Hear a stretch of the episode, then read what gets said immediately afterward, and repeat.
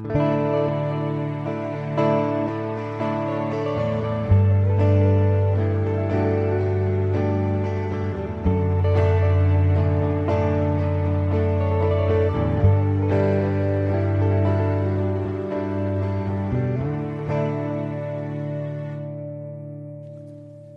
our word for this morning. I'm really excited about this word. And uh, as we're just settling down, thank you also to the team that led us in uh, music this morning. I thought it was really, really well. We had a young team here this morning. Thank you, guys.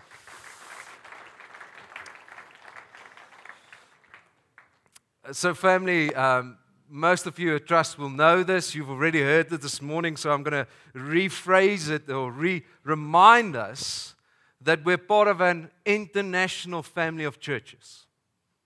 Throughout the world, there's every nation churches gathering, and, and as an international family, once a year, beginning of the year, we unite around a specific theme.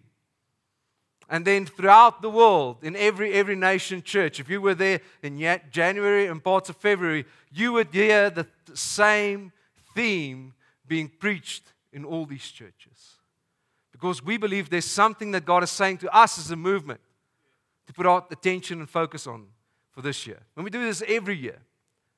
But there's something that happens when we unite in our spirit and our hope and our trust for what God can do, not just through us as a church, but through us as a movement.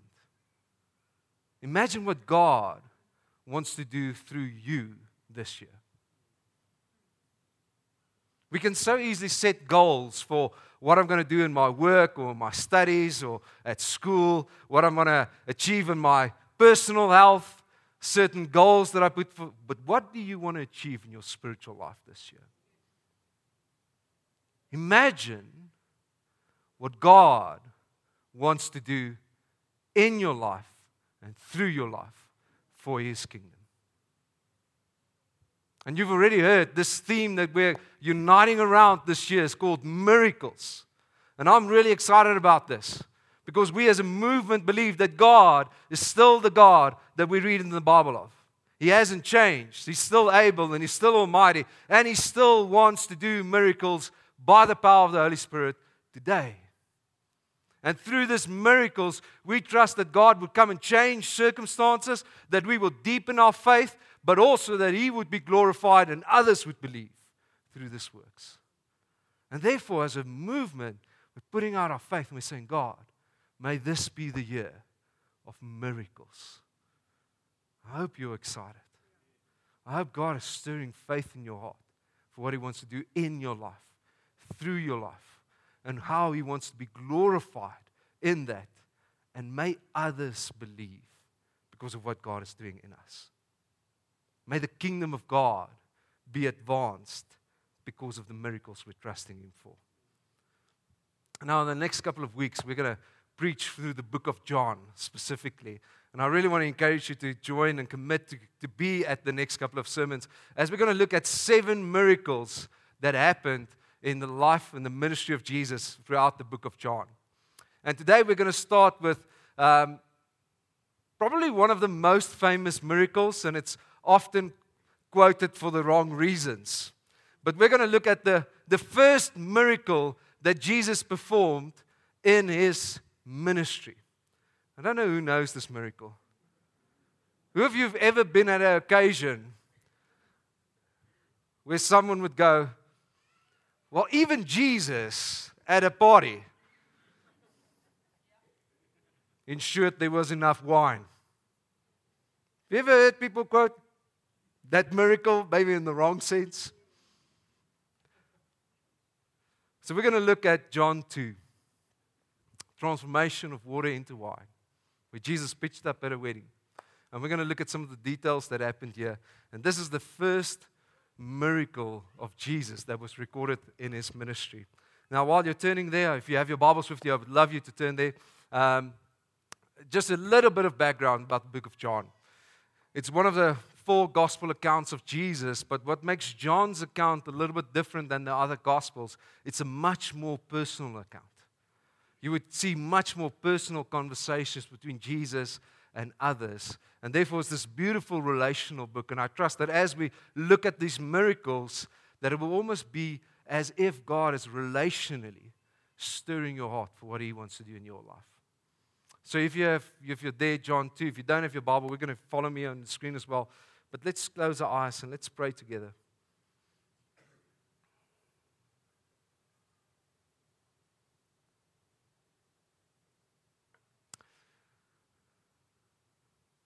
Father, this morning we thank you for your word. We thank you that we can gather together as a group of friends, believers, spiritual family. And Lord, in this moment, submit our lives, our thoughts, our understanding, even our emotions unto your word. And Lord, we pray now that you would be greater than any of these thoughts and emotions. I pray that by your Spirit that you would come and, and just lift up your word. Would you make your word alive and active, Lord? We're putting our faith out and asking, Lord, may you speak to us today. May you speak to us as a church, as a spiritual family, but may you also speak to us as individuals. And may you, through this ministry and through this miracle, come and stir our hearts for what you want to do. Lord Jesus, we thank you that even when you performed this ministry, it was so much more than what we're going to read today. Even in this moment, you had us in mind. We thank you for your grace. And may you be glorified through your word. Amen. Amen. So let's read together. It's John 2, verse 1. I'm going to read from the uh, ESV translation.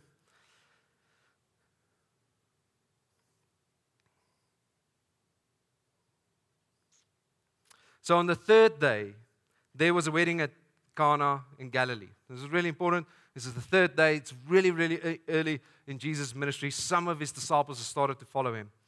Okay. And the mother of Jesus was there. Jesus also was invited to the wedding with his disciples. When, when the wine ran out, the mother of Jesus said to him, They have no wine. And Jesus said to her, Woman, what does this have to do with me? Jesus said this in a much better way than I read it now. Okay. Some of you are sitting here and you're thinking, well, if Jesus called his mother woman, surely I can tell my wife, woman. But there's some cultural history that we need to understand. This was really a polite way of acknowledging an older woman. It was a respectful way. A better way would have been, dear woman. Okay. So if there was something in you going, woman, you should go, oh, my dear wife, my dear girlfriend, my dear whatever. Okay. What does this have to do with me? My hour has not yet come.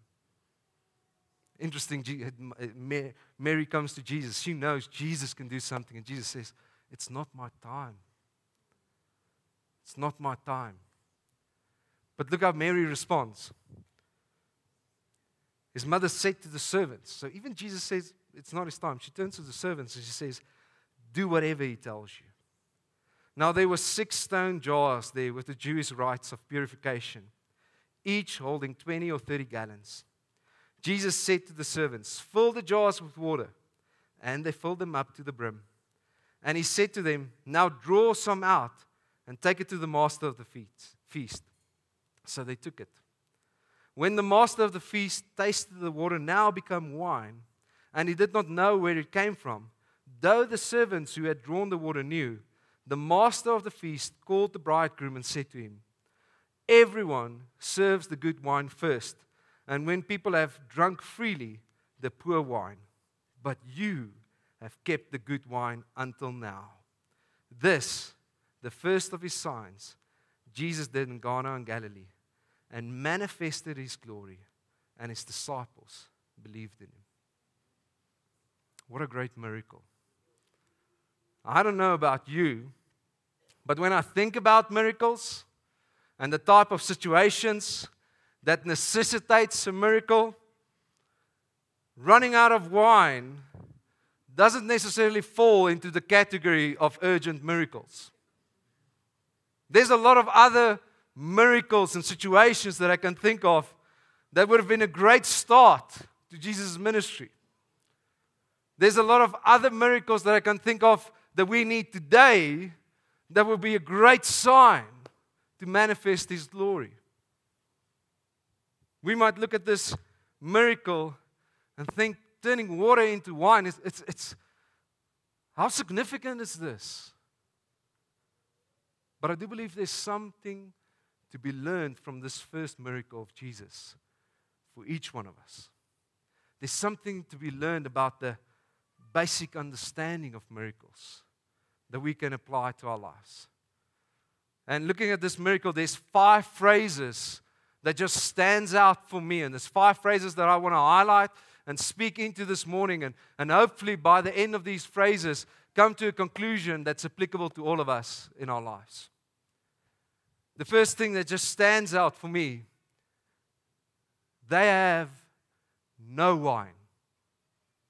This is Jesus, uh, Mary's words towards Jesus. They have no wine. Now, we might look at it and think, this is not such a bad problem. Some of us that's been in church for a while might think, maybe this is a good thing. We'll see what happens at this wedding now.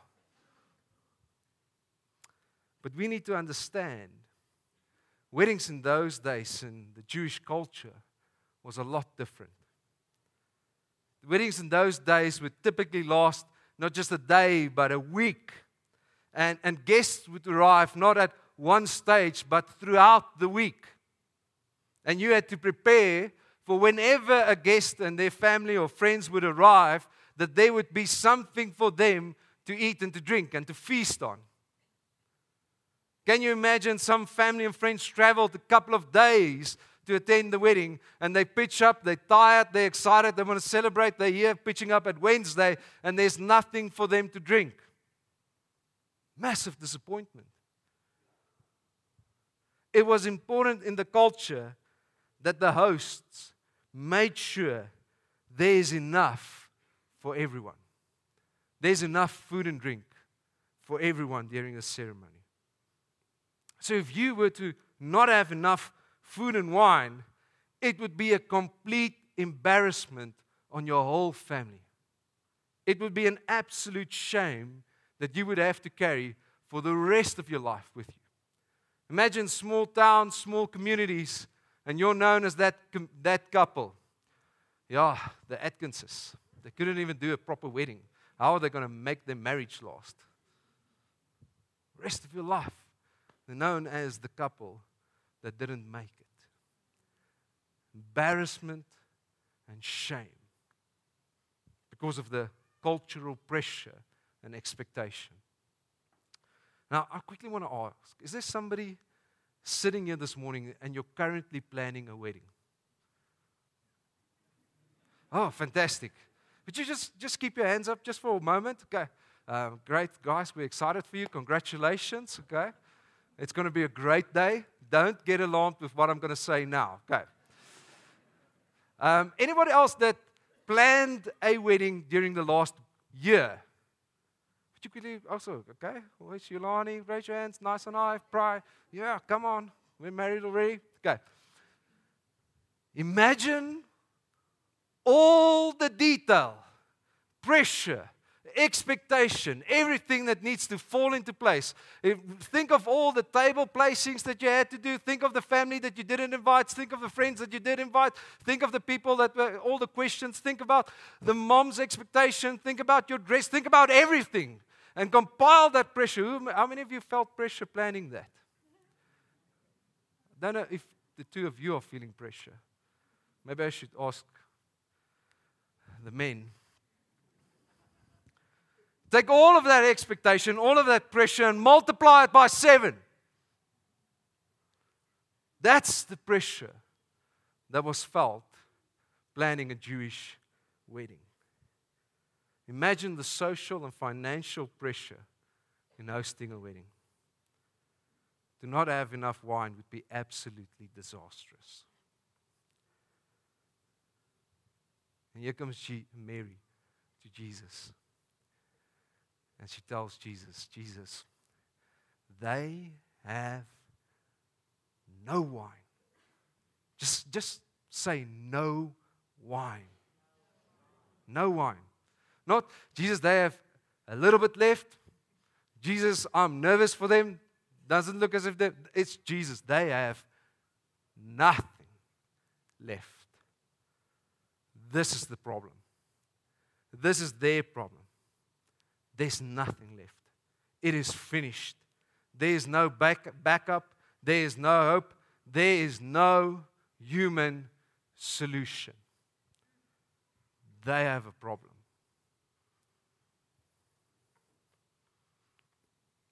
Who of you would love to experience a miracle this year? Just nice and I. Nice and high. Keep it up, keep it up. And I promise I'm not going to do this whole sermon. Okay. love to experience a miracle. Who of you would love to be in a situation where you need a miracle?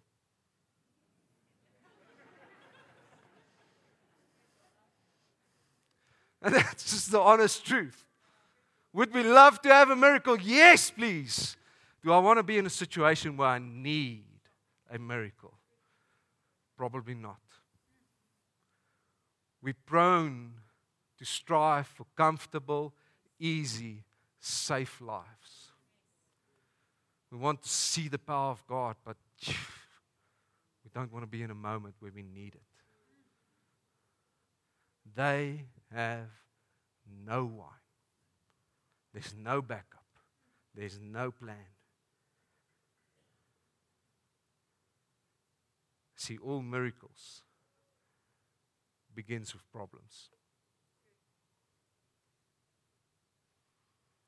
A miracle is birthed out of an impossible problem. And we should not shy away from those moments. We should not be fearful of those moments. Miracles are born out of problems. What problem might you be facing this year? What problem might you be facing in this moment? Because there's good news for all of us. Every problem that is presented to God becomes an opportunity for a miracle. When we're facing a problem, and we present it to God, something changed. Now it's not just a problem, it's an opportunity for a miracle. Mary brought a problem to Jesus and it turned into an opportunity. But if we don't take our problems to Jesus, if we don't take our problems or challenges towards God, it's just another problem. It's just like anyone else's problem, anyone who doesn't know God. It's just an impossible situation where you hope for the best. But if you bring your problem out of relationship with God to the Father, to Jesus, to the Holy Spirit, then there's an opportunity for a miracle. When facing problems, do you know where to present your problem? Or do you hope for the best? We want to see miracles. But are you willing to bring your problem towards Jesus? Say, Jesus, it's an opportunity for a miracle. I'm trusting you. There's no why. Second phrase just stands out. Mary turns to the servant and says, Do whatever he tells you. Do whatever he tells you. Do whatever Jesus tells you. Now, I don't know about you, but we've been through a couple of problems in the last couple of years. We've been through situations financially and health wise where we brought a problem towards God for an opportunity. Every time that we've been in one of those moments as a family, we've experienced just so many voices in the midst of a problem. When you're going through a difficult situation, Jesus so many voices. Yes, we would love just to come to Jesus and say, Jesus, here's an opportunity. But in that moment, facing the impossible, there's voices of fear, there's voices of anxiety, there's voices of worst case scenario, there's voices that's of despair, there's voices of hopelessness and discouragement, there's voices of shame and embarrassment, there's voices of lies. about self worth and about God and would God be willing? Voices of unbelief. And if we want to know what to do in problems, we need to be really, really careful to which voices we are listening to. What voices are you allowing in your life? Because these servants need to know to do whatever Jesus tells them to. If you're listening to other voices, you would not hear Jesus telling you what you need to do. We need to quiet down those voices. We need to be really careful what we're listening to. And we need to seek and discern the voice of God. We need to hold on to His character and His words and His promises in those seasons. We just hold on to what He's already said. We're holding on to His character that He's already proven. And we just, from that place, do whatever He tells you to. You quiet the voices of fear and anxiety, despair and hopelessness. You hold on to the character and word of God, the promises of Jesus, and from that place, do whatever He tells you to. See, if you want to experience God doing something in your life, then do whatever He tells you to. If you want to experience God moving situations in your life, then do whatever He tells you to. If you want to see God restore relationships, then do whatever He tells you to. If you want to see God restore your finances, then do whatever He tells you to. A simple principle. A life of faith requires obedience. And sometimes we must obey, even when we don't yet understand. Do whatever He tells you to. See, where's God calling for obedience in your life? Trusting God for a miracle. What problem are you presenting to Jesus? What acts of obedience is Jesus asking you? And then Jesus turns to these servants. And the next phrase fill the jars with water. Here's the do whatever he tells you to. Fill the jars with water. Now, I, I imagine being one of these servants. Wine's run out. I don't know who's Jesus. I, I might know who's Mary, but I, I, I don't know. Okay, I'm, I'm just there, there to work. And then this Mary tells me, do whatever Jesus tells you to do. Next time, moment Jesus comes to me and says, fill this jars with water. Okay, fill it with water. In that moment, did the water turn into wine? Well, if we stick to the scripture, that's not what we see. Jesus then goes, fill the jars with water then draw from this water. Okay, I'm drawing from the water. Okay? Now take it to the master of ceremonies. Really? No.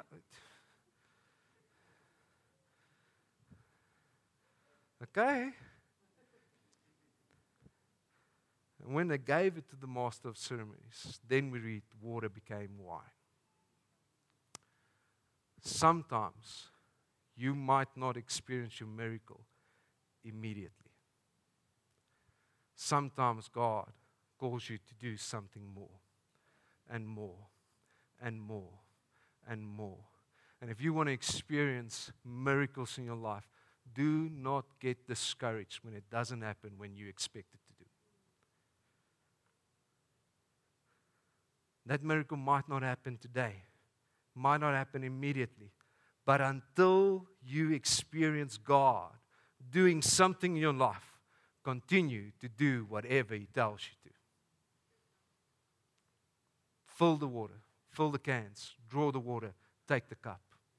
But continue to do whatever He tells you to until He does something. See, continue to hold to the Word of God. Continue to walk in obedience to God. Continue to stand in faith for what God can do. Continue, continue, continue. Don't give up.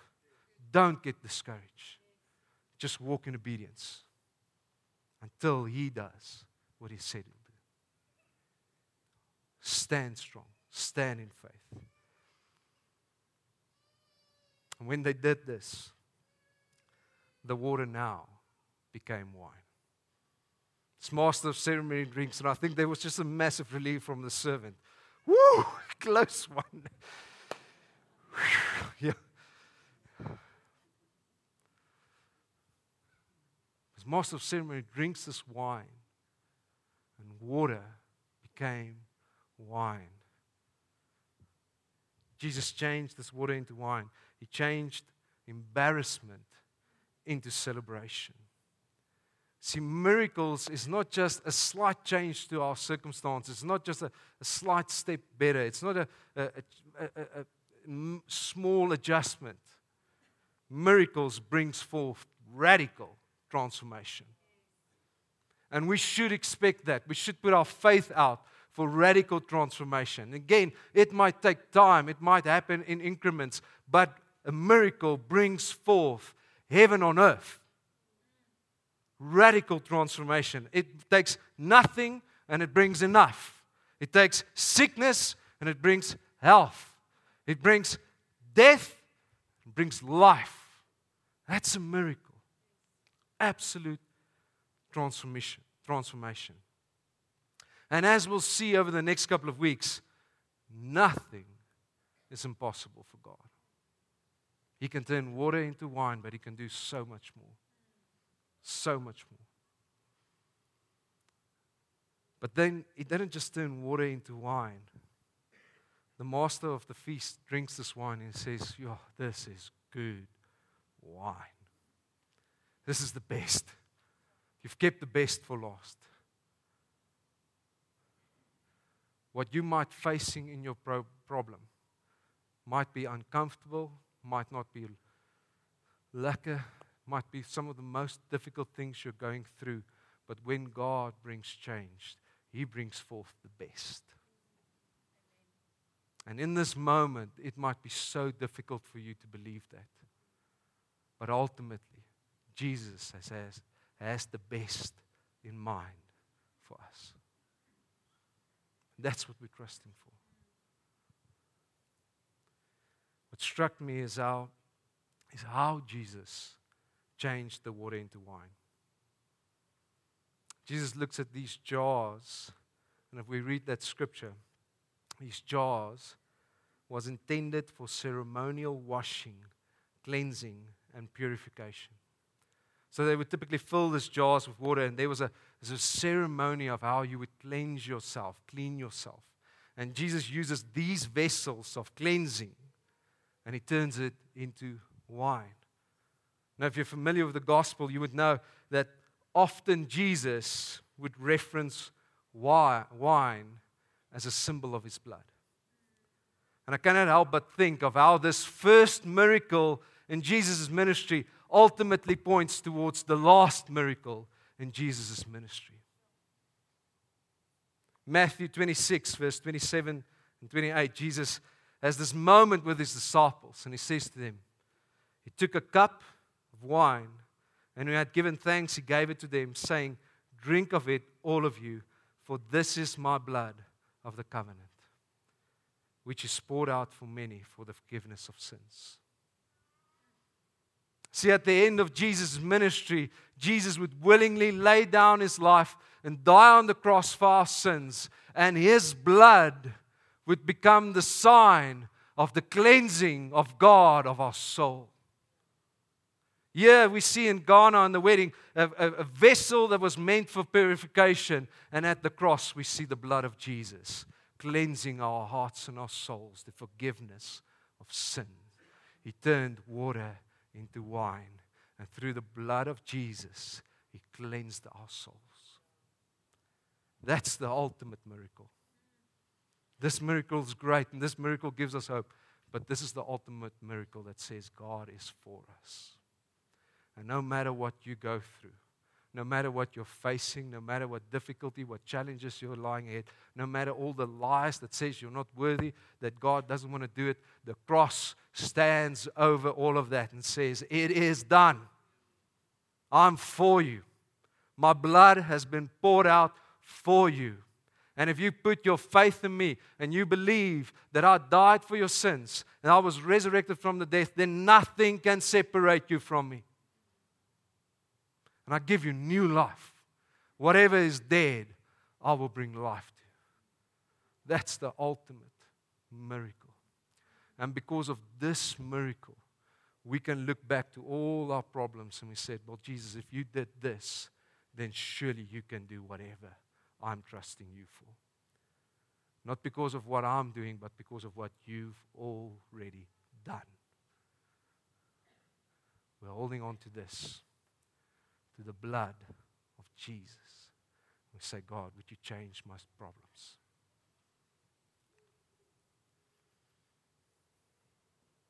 See, through his blood on the cross, he brings the cleansing and purification, purification of our souls. It's the ultimate miracle where he turns sinners into saints through the forgiveness of our sins, orphans to sons and daughters, a restoration of our relationship to God, and despair into hope, an eternal purpose and hope for each one of us. Then this miracle ends after this master of the ceremony says, This is the best wine. We should embrace that. What Jesus did on the cross, if you experience new life in Him, this is the best life that we can have on earth. But it's not a life that ends on earth, it's the best life into eternity. This is the best Jesus has done. And after this, we read this miracle was to manifest his glory. Love this. He manifested his glory, and the disciples believed in him. This is the ultimate purpose of, of miracles. See, when God does miracles, we benefit from it. This bridegroom benefited from it for the rest of the, his life in this town, in this community, he would not be known as the guy who didn't have enough. He would be known as the guy who did bring the best. He was a benefit of what Jesus did. And yes, miracles is to our benefit, but the ultimate purpose of miracles is to magnify and glorify God. And therefore, we may desire miracles because it's about Him, it's not about us. And we may say, God, would you do something in my life so that you be glorified? And may it deepen my faith in what you can do and who you are, but may others also believe because of what you're doing in my life. See, when we say desire miracles in 2023, it's not so that we have easy lives and better lives and, and it's just comfortable. It is so that God may be glorified through our lives, so that we will grow in our faith, and so that others would stand witness and say, That was impossible. What happened? And there would be a moment where, the, through the advancement of the kingdom of God, because of miracles,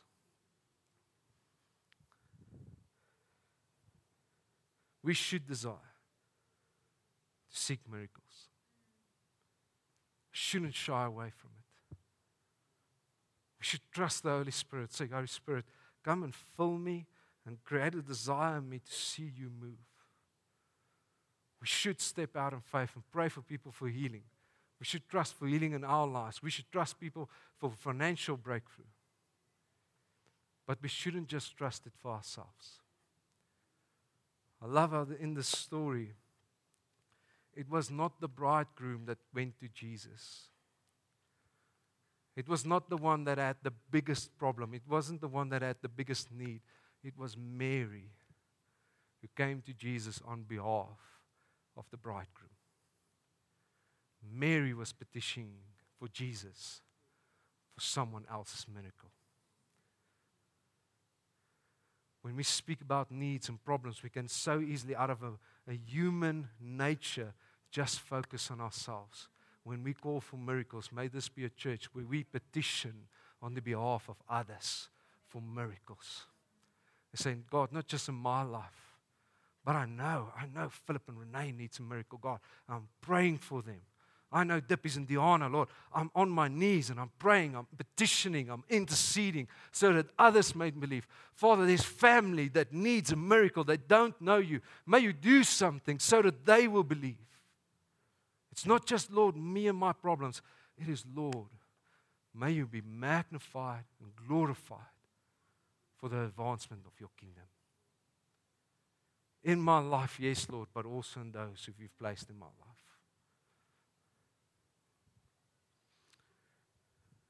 To conclude this morning. There is no wine. Every problem presented to God is an opportunity for a miracle. Do whatever He tells you to do.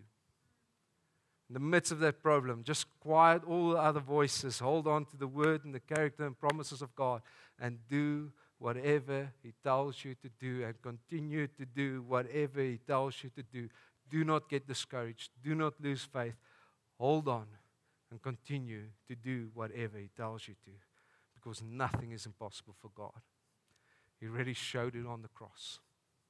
And because of that moment, we know that God is for us and God is able and He's willing and we can trust Him for new life.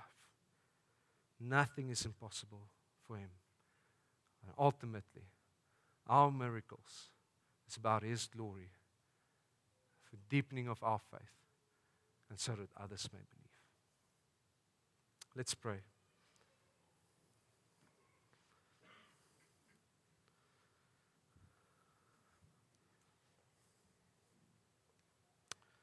So, Lord, as we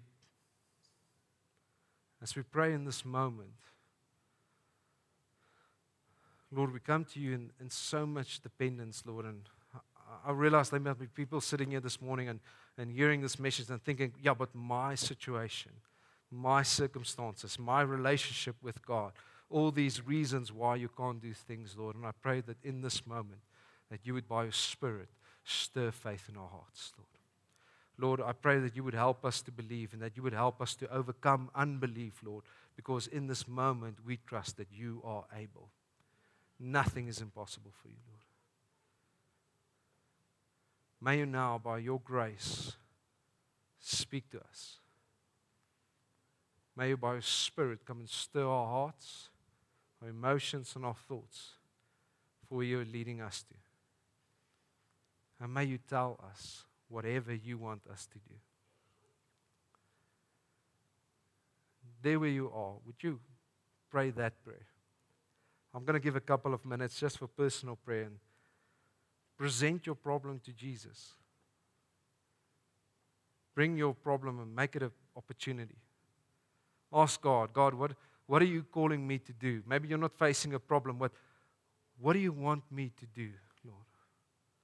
Who are you placing in my life who's trusting you for a miracle? Just where you are. Use a couple of moments and pray. And Lord, as we do this, I pray, Holy Spirit, that you would enlighten our hearts and speak to us.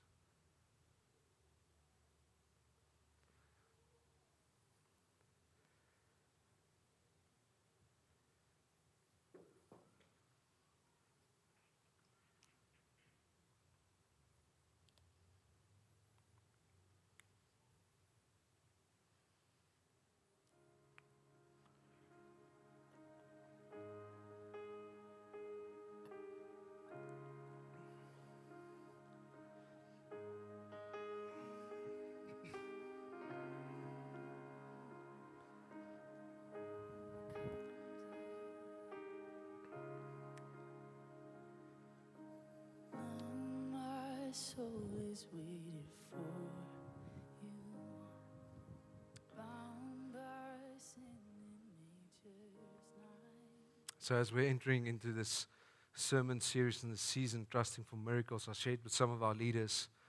I trust that it will be a season that we don't just preach on miracles, but it will be a season where we see miracles. And therefore, this morning, I want to ask us as a church to do something out of faith. If you're sitting here this morning you're facing a problem, an impossible situation, there is no wine, and you need a miracle in your life, I want to ask if you're willing to stand. Maybe you're standing in faith for someone else, for family, for friends, whatever God is placing in your heart in this moment. If you need a miracle, would you stand?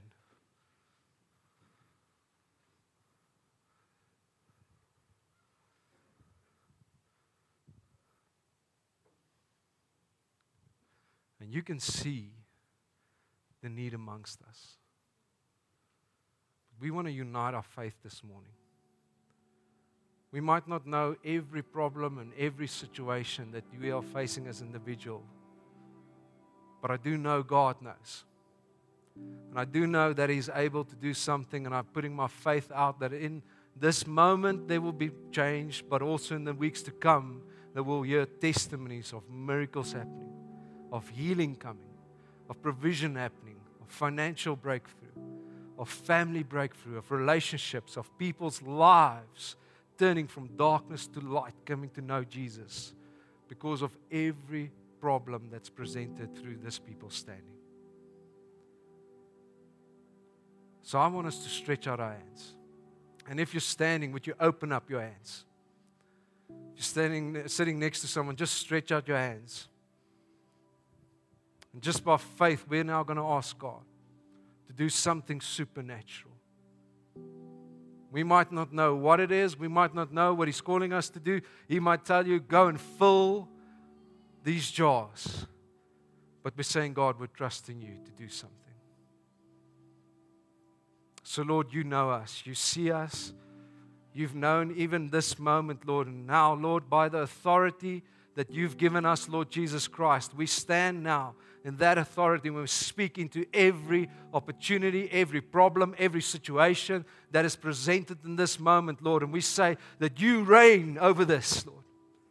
You've already won, you've already conquered, and nothing is impossible for you, Lord.